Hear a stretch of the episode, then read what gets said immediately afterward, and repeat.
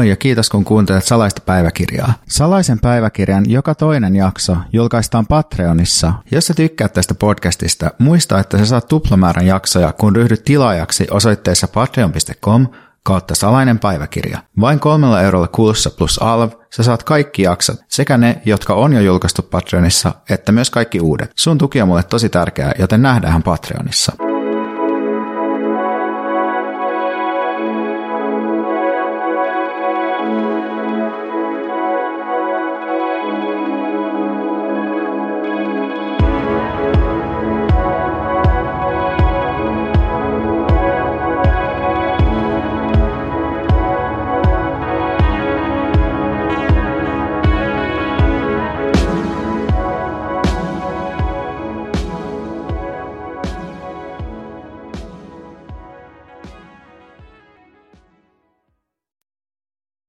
Moni varmaan tässä vaiheessa miettii, että miksi pitää tehdä kaksi jaksoa presidentinvaaleista, jotka vielä mun ehkä joissain paikoissa lausumia omia sanoja mukaan ei mua edes kiinnosta. Mutta totuus on, että todellakin kiinnostaa. Tai ähm, siis tota, mua kiinnostaa kaikki, kaikki äh, parlamentaarisen politiikan ilmiöt. Ne kiinnostaa semmoisena penkkiurheilutapahtumana ja sitten ja sitten ne kiinnostaa sellaisena niin kuin yleisen, yleisten yhteiskunnallisten mahdollisuuksien ja poliittisen kentän muutosten kuvaina. Eli tota, vaikka ei millään tavalla innostaisi kauheasti se, että millaista politiikkaa eduskunnassa tehdään tai mitä valiokunnissa tapahtuu tai ää, miten presidentti toimii, niin se tavallaan kuitenkin aina näyttää vähän sitä, että no, mikä on tämä meidän status quo, että miten, miten millaisia mahdollisuuksia toimia poliittisesti ihmisille tarjotaan tälleen niin kuin keskimäärin. Ja mikä on se poliittinen horisontti, mitä tuolta vallan puolelta ikään kuin on, on esillä. Niin sitten sille, niin kun, jos yrittää rakentaa sille jotain vaihtoehtoja, niin silloin on ihan tärkeää ymmärtää, että miten se toimii se systeemi. Mutta mä ajattelin siis nyt tehdä tämän jutun niin kuin sen takia, että, että, että äh, mulla jäi jotain,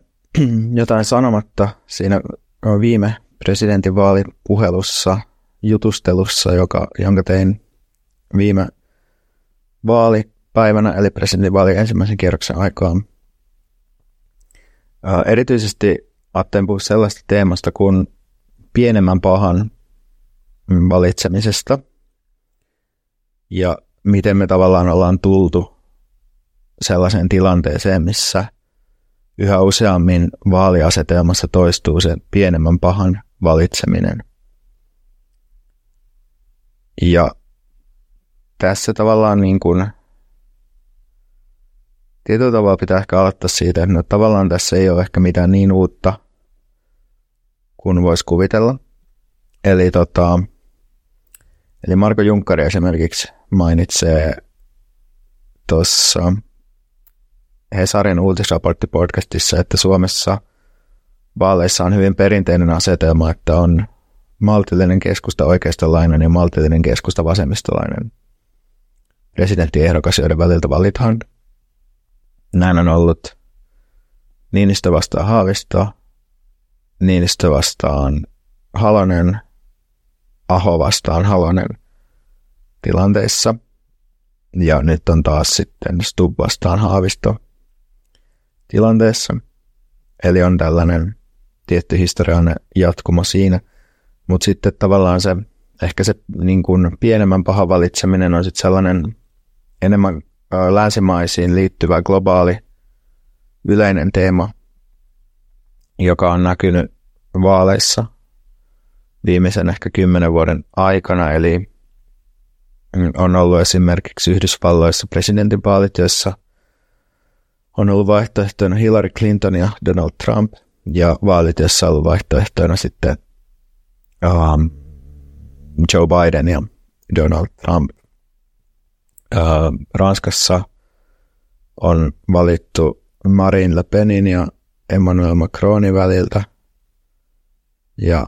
näin edelleen. Ja tavallaan, mä ajattelin tarkastaa tätä presidentinvaalien toista kierrosta just tästä, tästä näkökulmasta, eli miten Stubb-Haavisto-asetelma jossain, jollain muodoilla niin toistaa tätä asetelmaa, mistä tässä asetelmassa on kysymys. Eli jos ajattelee sellaista niin kuin eurooppalaisen vasemmistopolitiikan 1900-lukua, niin, niin Euroopassa on ollut monissa paikoissa vasemmistovalta, jonkinlainen ehkä keskustavasemmistovalta, mutta että, että myös erilaiset sosialistiset ja kommunistiset puolueet on ollut aika suuria. tuo, niin kuin 50, 60, 70-luvuilla, ehkä vielä 80-luvullakin. Ja sitten tota, monet niistä on sitten menettänyt valtansa tai hajonnut Neuvostoliiton hajoamisen myötä. Ja sitä myötä on sitten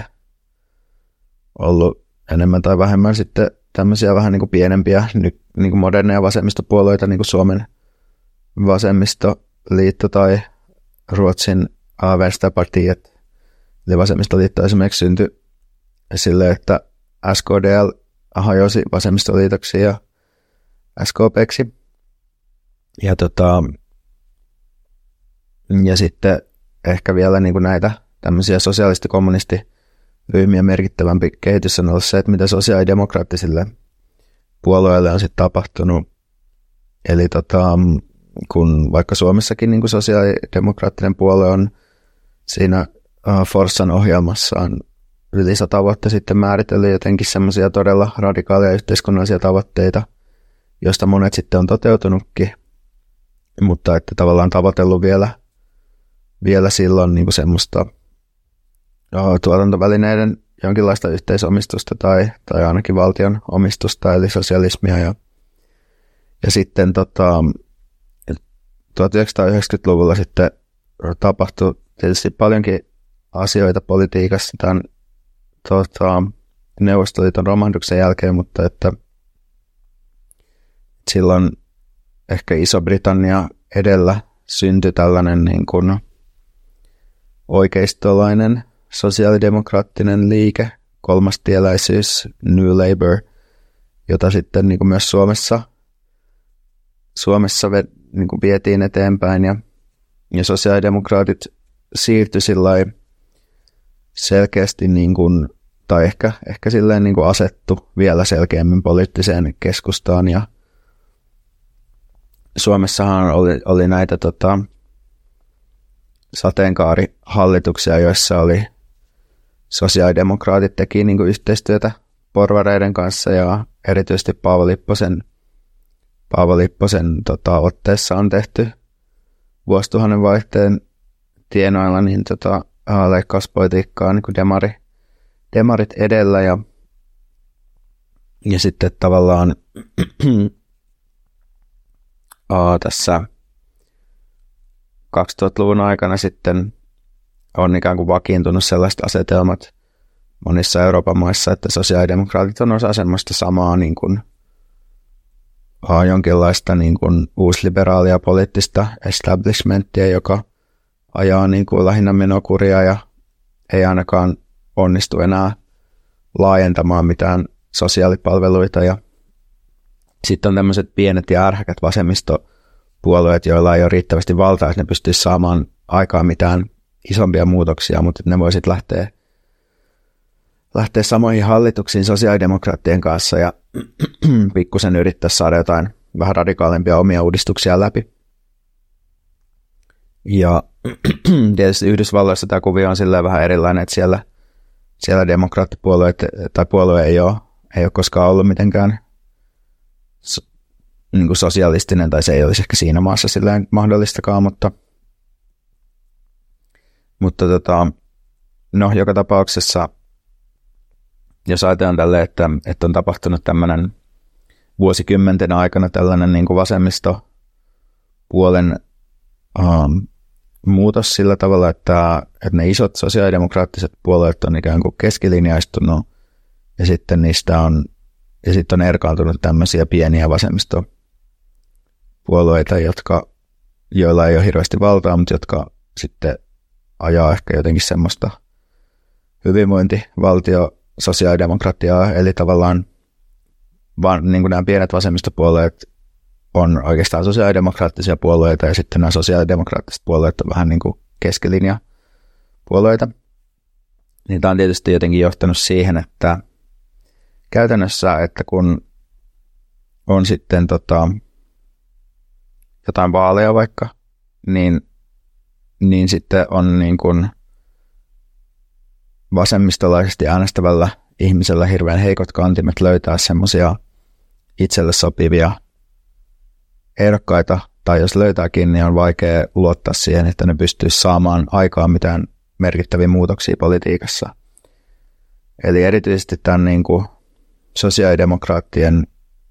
muutoksen takia niin näyttää tosi epätodennäköiseltä nykyään missään vaaleissa, että pystyisi muuttamaan yhteiskunnallisia olosuhteita merkittävästi, tai että puolueet pystyisi muuttamaan yhteiskunnallisia olosuhteita muulla tavalla kuin huonontamalla niitä. Ja siis tavallaan tähän kuvioon ja tähän jatkumoon liittyy sitten jollain tavalla se toinen muutos, joka on niin kuin se, että, että meillä on tullut näitä äärioikeistolaisia uh, puolueita, jotka sitten pärjää koko ajan paremmin, niin kuin just, tai sitten vanhat puolueet, niin kuin republikaanit esimerkiksi, on sitten äärioikeistolaistunut tai äärioikeisto on ottanut ne valtaansa, eli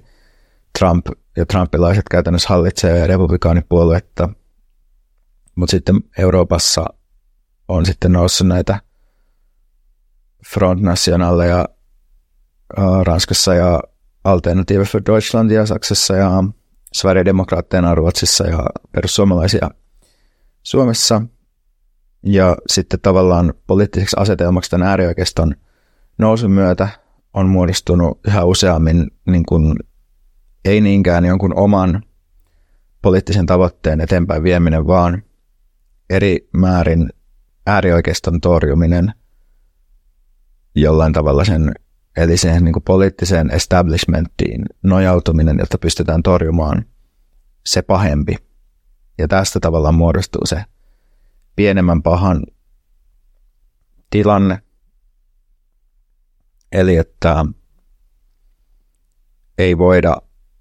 ei voida niin kuin sallia, että, että tulee tämmöinen jollain tavalla eurooppalaisen 30-luvun paluu ja sitten sillä uhkaamalla, että tällainen paluu tulee, niin saadaan ihmiset sitä, tai yritetään saada ihmistä äänestämään sitä maltillista nykylinjaa kannattavaa ehdokasta. Tämä näkyy just tosi vahvasti siinä sekä niin kuin, että Clinton Trump asetelmassa Clintonilla ei oikeastaan ollut, se ei ole kauhean suosittu poliitikko ja siihen kohdistuu paljon esimerkiksi naisvihaa, mutta että se keskeinen pitch oli niin kuin se, että ei Trumpia. Bidenin kohdalla sillä oli jotenkin sellainen, että paluu normaaliin ja decenssi takaisin politiikkaan ja se oli se Trumpia vastaan ja ehkä sitten Trumpin kohtaloksi 2020 koitu no, muun muassa se covid-homman hoitaminen huonosti, mutta en, en nyt ymmärrä Yhdysvaltain sisäpolitiikkaa kauhean hyvin. Ja sitten Euroopassa esimerkiksi niin kuin Marin Le Penin voittamiseksi, niin Macronin etu oli lähinnä se, että se ei ole Marin Le Pen, tai siellä yritettiin saada ainakin vasemmistolaiset äänestäjät liikkeelle. Ja ehkä tässä kuviossa niin kuin se merkittävä, tai yksi merkittävä osa tätä kuviota on myös se, että, että pienempi paha on erityisesti se, mitä tarjotaan vasemmistolaisesti poliittisesti käyttäytyville ja poliittisesti ajatteleville ihmisille – Eli että, että sulla näissä asetelmissa, joissa sitten esimerkiksi valitaan tälleen kahden väliltä, mitkä on yleensä presidentinvaaliasetelmia, niin, niin sulla ei ole sitä omaa ehdokasta tai, tai silleen, että, että sulla ei ole mahdollisuutta äänestää sellaista ihmistä, jonka sä oikeastaan haluaisit valtaan. Tai sellaista politiikkaa, minkä sä haluaisit valtaan, koska edellä kuvaamani kuvioiden takia nämä vaihtoehdot on heikentynyt niin paljon, että ne ei pärjää näissä vaaleissa, vaan, vaan se mitä on tarjolla on sitten tämän tällaisen uusliberalisoituneen 90-luvulla syntyneen establishmentin ehdokas, jota äänestetään ainoastaan sen takia, että pystytään torjumaan se pahempi. Ja Suomen presidentinvaaleissa tämä tietysti näkyy erityisesti ensimmäisellä kierroksella, jolloin erilaisten galluppien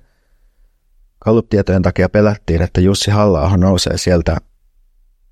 vielä tota, Haaviston ohi toiselle kierrokselle. Niin, että meillä olisi toisella kierroksella mahdollisesti Stub, Stub halla kuvio tai mahdollisesti myös Haavisto halla kuvio mutta tällä, niin kuin, tällä esimerkiksi perusteltiin sitä, että et, et, et kannattaa valita vahva ehdokas, jotta Haavisto tai jotta, jotta halla ei pääse toiselle kierrokselle ja kannattaa keskittää äänet jonkun semmoisen ehdokkaan taakse.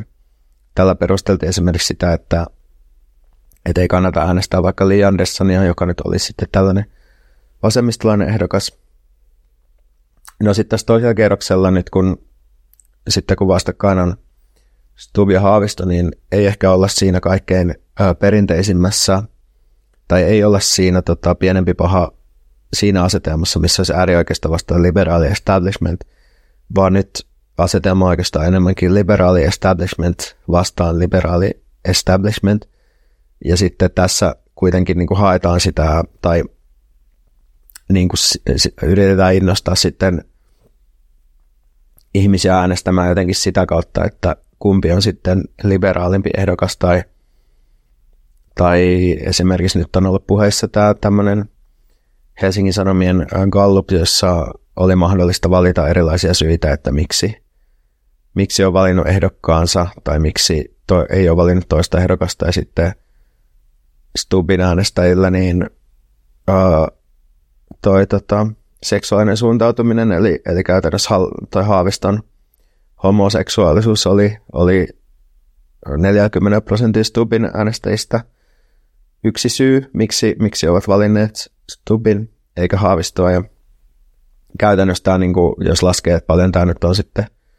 suomalaisista, niin kuin koko Suomen väestöstä, niin, niin se määrä on jotain 10 ja 20 prosentin välillä, mutta joka tapauksessa. Niin sitten niin sitten se idissä on jotenkin se, että, että pitäisi valita se pienempi paha sillä tavalla, että, että se on liberaalimpi, sillä voi torjua toisten äänestäjien homofobiaa ja sillä voi torjua jotain pahempaa uusliberalismia tai ydinaseiden sijoittamista Suomen maaperälle tai jotain. Ja, ja tämä on musta tavallaan ihan fine, että, että nämä on musta ihan ymmärrettäviä syitä niin kuin sitten valita Haavisto ehdokkaaksi. Mutta ehkä mulla se, mitä on miettinyt paljon tässä vaalien ympärillä on just se, että miten uskomattoman niin kuin masentavaa ja tympeitä politiikka on ihmiselle, joka ei, tota, joka ei, ei edusta itse sitä tai ei usko siihen liberaalin establishmenttiin, että että jos Haavisto, Haavisto niin kuin sille itse tekee tosi selväksi, että hän ei, hän ei ainakaan mikään vasemmistolainen ole ja, ja tota, on sille esiintyy semmoisena niin pukusetä miehenä, joka on valmis viemään rautaa rajalle ja tälleen ja sitten sen äänestämisen pitäisi olla jotenkin innostavaa sen takia, että voi torjua jotain toista junttia tai homofobiaa, niin eihän se, eihän se nyt kauhean, kauhean innostavaa tietenkään ole, jos, jos tota, ajattelee sellaista, että mitä se, mitä se politiikka niin kuin voi olla tai millaisia vaihtoehtoja politiikassa niin kuin voisi olla. Että sehän on monilla kaikonnut jo aika kauas semmoinen ajatus, että voisi niin kuin saada jotain valtaa äänestämällä vaikka vasemmistoa, tai että sitä kautta voisi muuttaa yhteiskuntaa paremmaksi ja saada jotain isoja uudistuksia läpi tai laajentaa jotain hyvinvointipalveluja, saada maksuttamia palveluita tai tai rajoittaa jotenkin yritysten toimintaa tai jotain tällaista. Että näähän on niinku ihan, ihan jo sille lipunut tosi kauas tämmöiset odotukset siitä koko politiikasta, että, että kyllähän se politiikka näyttää, siis tämmöinen parlamentaarinen politiikka, niin kyllähän se näyttää tosi surulliselta kentältä minun kaltaiselle ihmiselle ja, ja sen takia tietysti mä nyt en, en ihan hirveästi sillä en sille odota enkä usko siihen järjestelmään ja ajattelen, että politiikkaa pitäisi rakentaa jonkinlaisten niin kuin vastavallan ja semmoisen oman autonomisen vallan rakentamisen kautta enemmänkin, mutta että, niin kuin mä sanoin, niin tämä on mulle harrastus ja kiinnostuksen kohde ja tälleen. Mutta ehkä se, mikä tässä jaksaa kuitenkin ihmetyttää, on se, että tai ehkä se on vaan se, että kun jotkut ihmiset tietysti, tai se on tosi luontevaa, että ihmiset on tosi investoituneita just tähän vallan järjestelmään, tähän politiikkaan, mikä meillä on, niin sitten vaalialla huomaa, että ihmiset jotenkin on aidosti todella ihmeissään jotenkin siitä, että jos kaikki ei lähde niin mukaan tavallaan uudelleen ja uudelleen siihen, että, että nyt nämä edistykselliset arvot ja liberaalius ja inhimillisyys ja pätevyys ja meritokraattisuus ja jotain tällaista, niin että, että kaikki ei jotenkin jaksa innostua tästä, niin tota, ehkä tässä yritän nyt jotenkin kontekstualisoida sitä, että mistä se,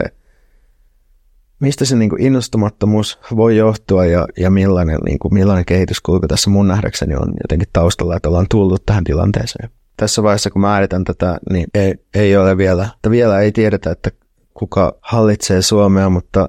seuraavat kuusi vuotta, mutta mä toivon joka tapauksessa, että Kurre tekisi uuden version siitä kuuden vuoden kuuliaisuusbiisistä, oli se sitten Stubb tai Haavisto, joka valitaan presidentiksi, koska Suomen kansa ansaitsee siitä uuden version.